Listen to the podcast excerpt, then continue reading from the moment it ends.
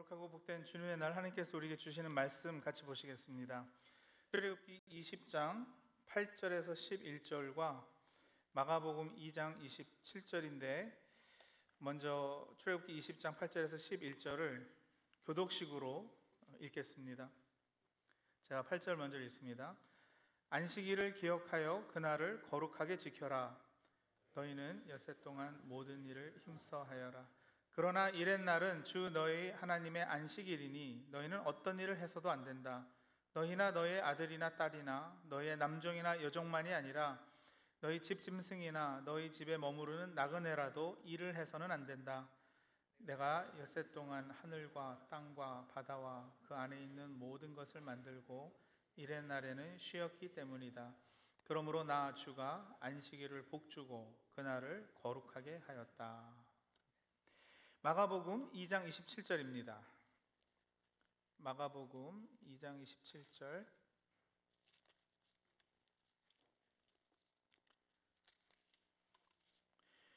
우리 다 같이 한 목소리로 읽겠습니다. 예수께서 그들에게 말씀하셨다. 다윗과 그 이, 아, 죄송합니다. 죄송합니다. 자, 27절 다시 읽습니다. 그리고 예수께서는 그들에게 말씀하셨다. 안식일이 사람을 위하여 생긴 것이지 사람이 안식일을 위하여 생긴 것이 아니다. 아멘. 우리가 교회 다니지 않는 분에게 예수 믿으세요. 우리 교회 한번 와보세요. 정말 좋아요. 라며 전도할 때 교회는 하지 말라는 것이 너무 많아서 가기 싫다는 분이 간혹 있습니다. 일리가 전혀 없지 않죠. 사실 성경은 많은 것을 금하거든요. 그래서 전도에도 걸림돌이 되고 또 믿는 우리에게도 부담되는 것이 사실입니다. 많은 분이 가지고 있는 하나님 개념 역시도 그러하지 않나요? 길가에 숨어 과속 하나 안 하나 지키는 경찰 같은 그런 분.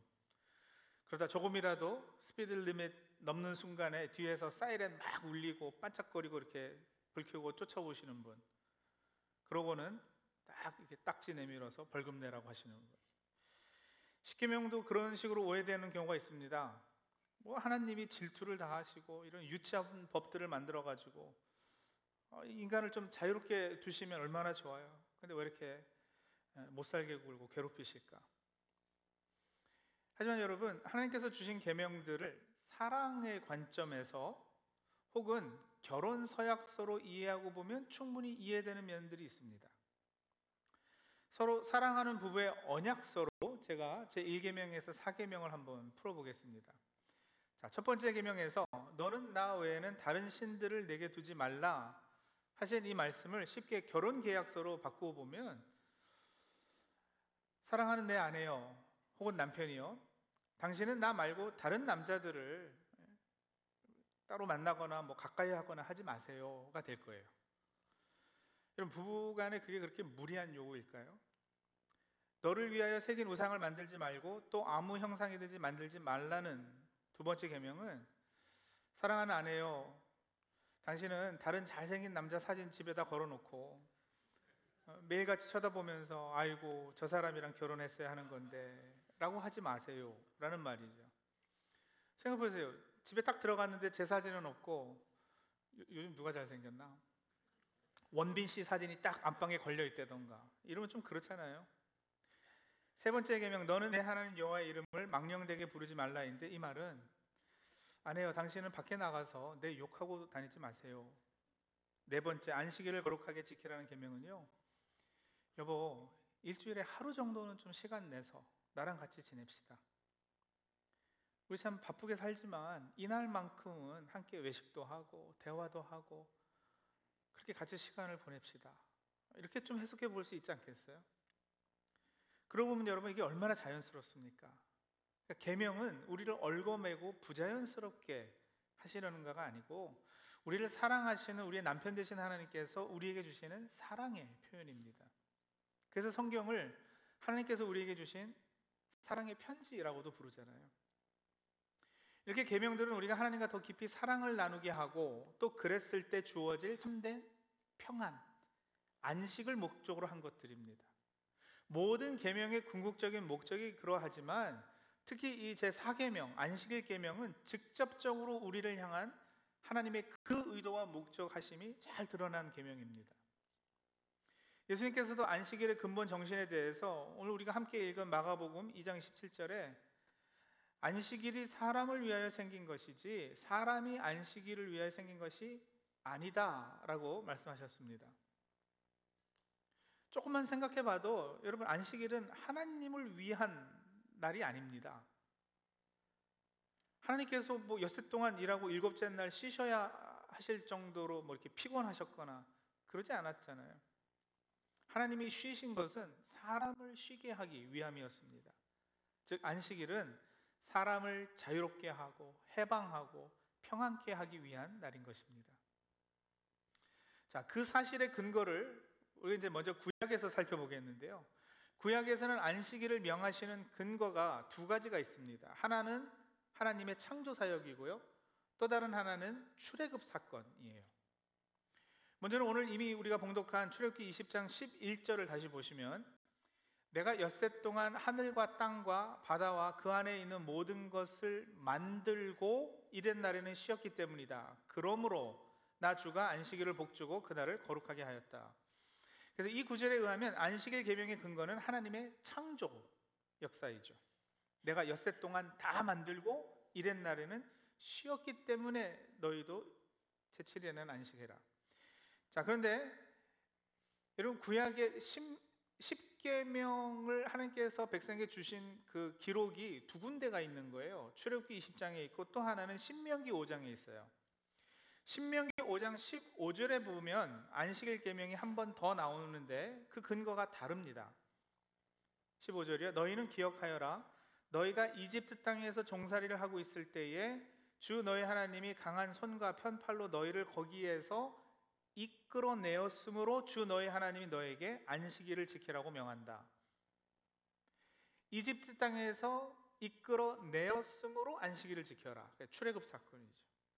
그래서 여러분 출애굽 20 출애굽기 20장, 신명기 5장 이렇게 두 군데에서 동일한 십계명을 주고 계시는 중인데 안식일 계명이 주어진 근거와 관련해서는 약간의 이렇게 차이가 있는 거예요. 그런데 이 두 사건, 창조 사건하고 출애굽 사건하고 출애굽은 구원이죠. 이 둘은 구약에서 하나님께서 그의 백성을 위해 일하신 가장 대표되는 사건들이에요. 이 두 가지 놀라운 역사가 다 하나님께서 얼마나 그의 백성을 사랑하시는가의 표현이거든요. 창조와 구원에 있어서 인간이 하나님을 도와드린 부분은 하나도 없습니다. 하나님께서 완전하고도 온전하게 모든 것을 다 홀로 행하셨습니다. 창조 때 인간이 옆에서 막 이렇게 하나님 도와드린 게 없잖아요. 출애굽 때도 전적인 하나님의 은혜요 이스라엘을 위한 사랑의 배려였지 이스라엘이 한 것이 없어요. 자, 그럼 여러분, 이 창조와 구원 이 두 사건을 근거로 안식일 계명을 주신 이유가 뭘까요? 우리를 향한 하나님의 어떤 마음을 전하시고자 그것들에 근거해서 안식일을 지켜라 하셨을까요? 이거예요. 내가 그렇게 너희를 향해 모든 것을 다 책임지고 있다. 내가 너희를 만들었고, 내가 너희를 구원하였고, 그렇게 내가 너희를 책임질 것이다. 그러니 너희는 나를 믿고 나를 좀 의지해서 세상 살면서 생기는 모든 염려와 근심 다 내려놓고 내 안에서 좀 편히 쉬렴. 이 쉼으로의 초청, 안식으로의 초청이 바로 제 4계명이죠. 참된 안식은 내가 이미 너를 위해 이루어 놓은 것들을 근거로 이루어진다는 네가 그것을 믿고 확신할 수만 있다면 분명 참된 쉼을 얻을 것이다. 네가 내 안에 온전히 거한다는 표현과 상징으로 또 그 믿음의 표현으로 안식일을 거룩히 지켜라. 이렇게 말씀하신 거죠. 이런 하나님의 마음 쓰심이 여러분 예수 그리스도에게서 절정이요 완성을 이룹니다. 예수 그리스도 그분 안에서 하나님께서 안식일 계명을 주신 궁극적인 의도가 드러나고 목적하신 바가 이루어지는 거예요. 자, 골로새서 2장입니다. 16절과 17절을 한번 우리 한 목소리로 읽습니다. 그러므로 먹고 마시는 일이나 명절이나 초승달 축제나 안식일 문제로 아무도 여러분을 심판하지 못하게 하십시오. 이런 것은 장차 올 것들의 그림자일 뿐이요 그 실체는 그리스도에게 있습니다. 여러분 안식일은 뭐라고 하죠? 장차 올 것들의 그림자였다 그러잖아요. 그림자가 있으면 그림자를 만든 실체가 있어요. 실체가 누구라고요? 예수 그리스도시라고요. 그래서 여러분 안식일은 토요일입니까? 유대인들이 지키도, 지키듯이요. 아니면 일요일입니까? 라고 흔히들 하는 질문은 그 질문 자체가 사실은 성립이 되지 않는 거예요. 안식일이 언제냐가 아니라 안식일은 누구냐라고 질문해야 바른 성경적인 질문이 됩니다. 안식일은 여러분 날이나 시간이 아니고 인격입니다. 마치 구약의 성전이 예수님께서 그 성전의 기능과 의미를 성취하신 이후로는 완성하신 이후로는 더 이상 건물 개념이 아니라 인격 개념이 되었단 말이에요. 요한복음 2장 19절에서 21절이요. 예수께서 그들에게 말씀하셨다. 이 성전을 허물어라. 그러면 내가 사흘 만에 다시 세우겠다. 그러자 유대 사람들이 말하였다. 이 성전을 짓는데 46해나 걸렸는데 이것을 사흘 만에 세우겠다고요? 그러나 예수께서 성전이라고 하신 것은 뭐요? 자기 몸을 두고 하신 말씀이었다. 구약의 모든 율법은 예수 그리스도 그분을 예표하고 있고요. 십자가에서 모든 율법은 완성되었어요. 그래서 건물로서의 성전은 이제 성전 대신 예수 그리스도로 그 실체가 드러났습니다. 똑같아요. 마찬가지로 한 날로 지켜왔던 안식일 역시도 예수 그리스도로 그 실체가 이미 밝히 드러났잖아요. 그렇기에 우리는 구약의 안식일이었던 토요일을 더 이상 율법적으로 안식일로 지키지 않는 거예요. 그럼 우리는 대신 이 썬데이 일요일을 안식일로 대치해서 지키고 있는 걸까요? 제 4계명인 안식일 준수, 준수 계명을 주일 성수로 대체한 근거가 무엇입니까? 라고 묻는 분들이 간혹 계시는데 그 질문에 답을 해드리자면요. 아니요. 저희는 일요일을 안식일로 대신하거나 대체해서 지키지 않습니다. 토요일은 유대인의 안식이고 일요일을 주일로 주님의 날 The Day of the Lord로 바꾸어서 기독교식으로 제 4계명 안식일 계명을 대치해서 지키는 것이 여러분 아닙니다. 실체가 이미 왔는데도 여전히 그림자를 붙들고 있으면 그게 안식일을 범하는 거죠. 그래서 저희는 어떤 특정한 한 날을 율법적인 차원에서 지키지 않습니다. 성경에 보면 과거 일부 유대인은 안식일 계명의 정신과 그 하나님의 그 마음, 의도보다는 율법 문자에 매여서 이 계명을 가지고 오히려 사람들을 얽어매고 무거운 짐이 되게 한 적이 있었어요. 이건 안식일 계명을 명하신 의도와 완전히 반대되는 건데 예수님은 그래서 그것을 깨뜨리시고자 안식일에 손 마른 사람도 고치셨고요. 38년 된 병자를 다른 날 하셨어도 되는데 여러분 생각해 보세요. 38년이나 병에 걸려 있던 사람이에요. 하루 늦춘다고 뭐 그렇게 큰일 나지 않아요. 그런데도 굳이 일부러 안식일에 고쳐 주셨어요. 그렇게 안식일은 사람들에게 참된 샬롬을 주시기 위함이었음을 가르치셨는데 유대인들은요 그런 모습을 보고 따지고 들었잖아요. 왜 안식일에 사람을 고칩니까? 하면 안 되는 일을 합니까? 근데 예수님의 입장은 분명했어요. 안식일에 선을 행하는 것과 악을 행하는 것, 생명을 구하는 것과 죽이는 것 중 어느 것이 옳으냐 하면서 도전하셨거든요. 여러분 유대 문헌에는 안식일 규정과 관련해서 이런 것도 있었다 그래요. 안식일에 이 잡는 것은 허용이 되는데 벼룩 잡는 건 안 된다. 왜냐면 이는 기어다니기 때문에 잡아도 되지만요. 벼룩은 뛰잖아요. 뛰는 걸 잡는 거는 사냥으로 해당이 된대요. 그래서 거룩한 안식일에 사냥은 불가하기에 벼룩은 잡지 마라. 유대인들이 많이 사는 곳에 있는 병원이나 높은 빌딩 가보시면 엘리베이터 여러 개 있는 것 중에 하나는요 샤밧 엘리베이터라고 써, 써놓은 거 있어요. 안식일 엘리베이터라고 보신 적 있나요? 그거 이제 안식일에 운영한 운영되는 엘리베이터인데 각 층마다 씁니다. 왜냐하면 엘리베이터 버튼 누르는 것이 노동이기 때문에 그걸 하면 안 돼요. 그래서 다른 엘리베이터 타서 버튼 눌러서 몇 층 가면 안 되고요. 이 샤밧 엘리베이터 타가지고 그것 타고 각 층마다 설 때 내가 10층까지 가야 되면 매층 서고 10층 가서 내려야 되니까 여러분 이거 잘못하면 토요일에 바쁠 때 속 터집니다. 그러니까 이런 식으로 이걸 지키면 살고 안 지키면 죽는다라는 율법주의 틀에서 저희는요 제사계명을 이해하지 않아요. 주일 성수하는 걸 이런 식으로 배워오신 분들이 계신 줄 알아요. 아주 보수적인 교단에서는요 주일에는 심지어는 돈 쓰는 것도 안 되고 그래서 예배 마치고 집에 가면서 밥 사 먹는 것도 안 된다고 가르쳤었어요. 근데 여러분 그렇게 안식일을 지키거나 안 지키거나 뭐 주일 성수를 한다 안 한다 그거에 근거해서 우리가 하나님 앞에 벌 받고 그러는 건 아니에요. 예수님을 잘 믿는 것이 안식일을 잘 지키는 거예요. 예수님께서 십자가에서 우리 죄를 사하시고 구원해 주셨어요. 그 구원받음에 우리의 공로는 없어요. 우리가 착해서 된 것도 아니고 노력해서 된 것도 아니고 전적인 하나님의 작정이고 은혜로만 된 일이에요. 우리 예수님은 그렇게 우리의 구원자세요. 구원을 이루어 주셨어요. 또한 예수님께서는 창조주이십니다. 모든 것이 그 말미암아 창조되었으니 그가 없이 창조된 것은 하나도 없다고 요한복음에 말씀하셨고요. 골로새서에서도 같은 말씀하셨어요. 1장 15절 16절이요.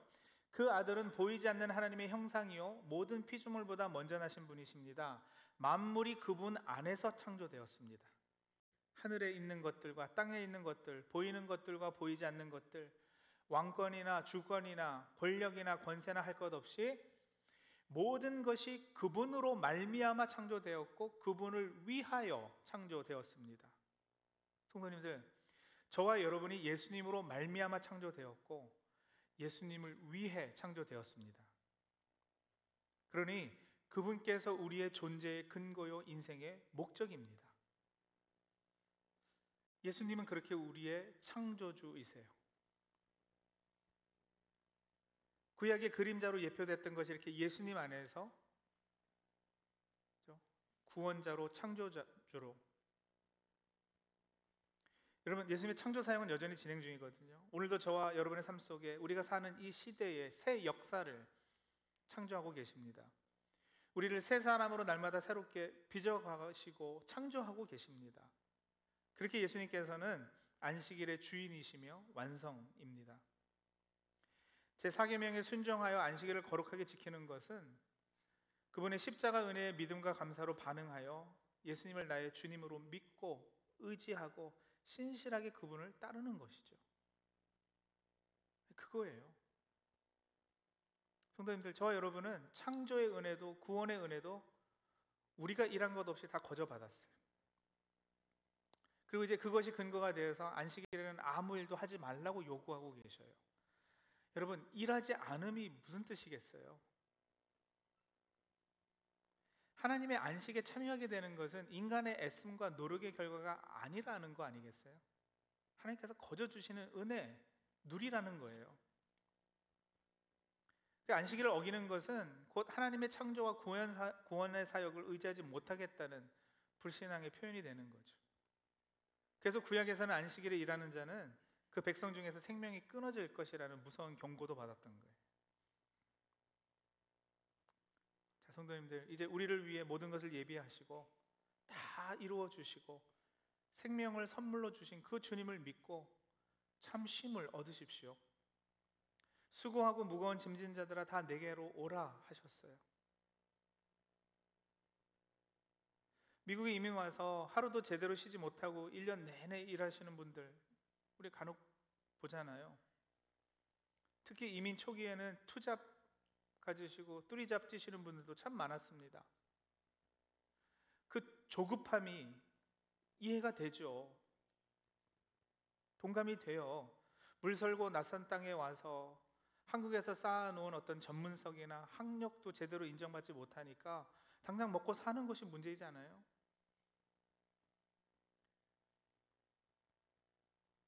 그러니 그 불안함이 이해가 되죠. 저희 아버지는요, 딱 마흔의 나이에 미국에 이민 오셨어요. 당시 저와 제 동생이 14살, 11살이었거든요. 한국에서 사기당해서 쫓겨나듯 도망가듯 오셨기 때문에 뭐 집 팔고 차 팔고 재산 들고 이렇게 오신 것도 아니고요. 제가 신방하다 보면은 미국에 오래전에 오신 분 중에는요. 목사님 제가 미국에 200불 들고 왔습니다. 이러시는 분들 계셔요. 저희 가정도 크게 다르지 않았다고요. 아직 이 어린아이들 책임져야죠. 저희 아버지 내가 가장이니까 열심히 일하고 노력해서 얘들 학교도 보내야지. 집도 사야지. 이 땅에 정착해야지. 알죠. 그래서 힘도 없이 일하셨을 거예요. 휴가도 없이 아이들하고 제대로 여행도 한번 못 가보고요. 성도님들 우리가 다 그렇게 정신없이 바삐 이민 생활 해 왔습니다. 그렇게 고생하신 부모님 또 신방 가서 교회 어르신들 그런 이야기 들으면 울컥울컥하죠. 그리고 감사해요. 하지만 여러분 신앙의 측면에서 약간 돌려놓고 보면 이런 아쉬움이 없지 않은 겁니다.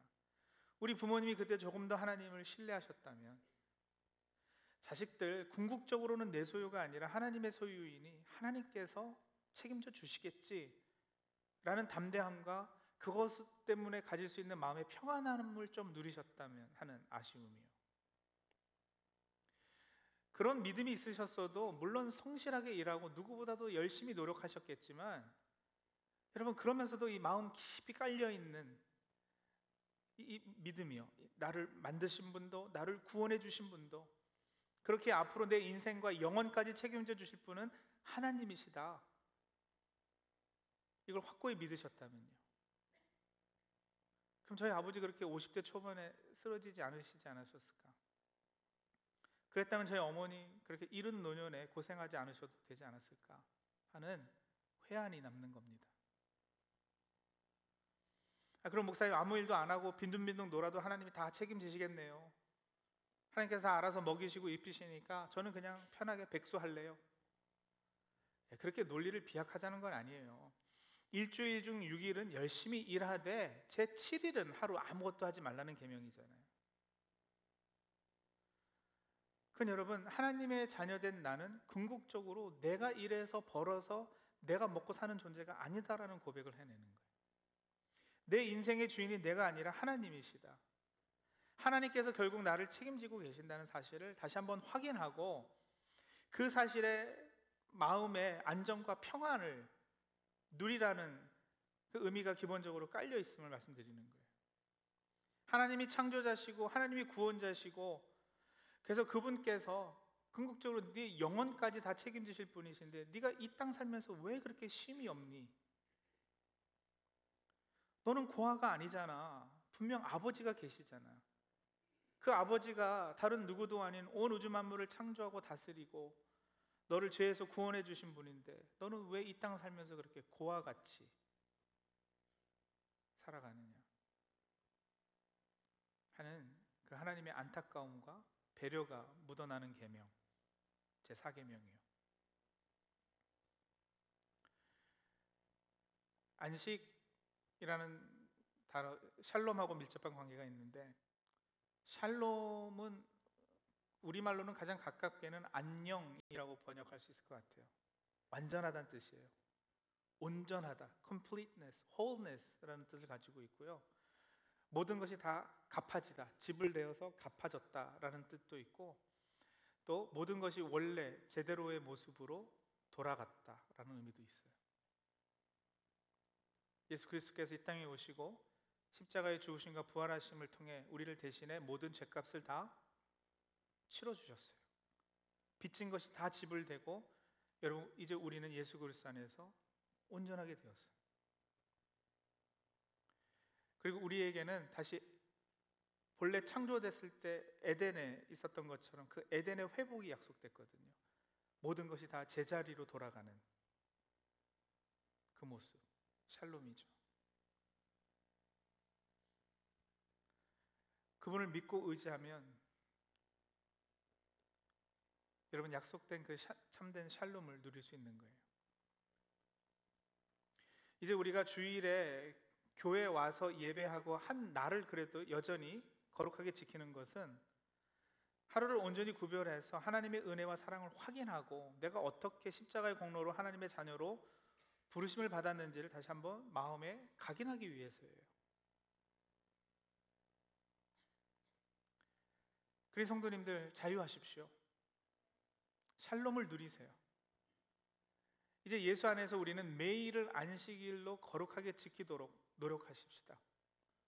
그리고 그 안식 안에 있음이 감사하고 또 감사해서 여전히 시간과 공간 안에 살고 있는 연약한 우리이기에 주님께서 부활한 한 주간의 첫날에 주일에 교회 건물에 성전이 아니고 건물에 함께 모여서 하나님께 예배드리고 떡을 떼는 겁니다. 우리 주님은 우리를 사랑하셔서요. 우리와 그렇게 만나기를 기다리고 계십니다.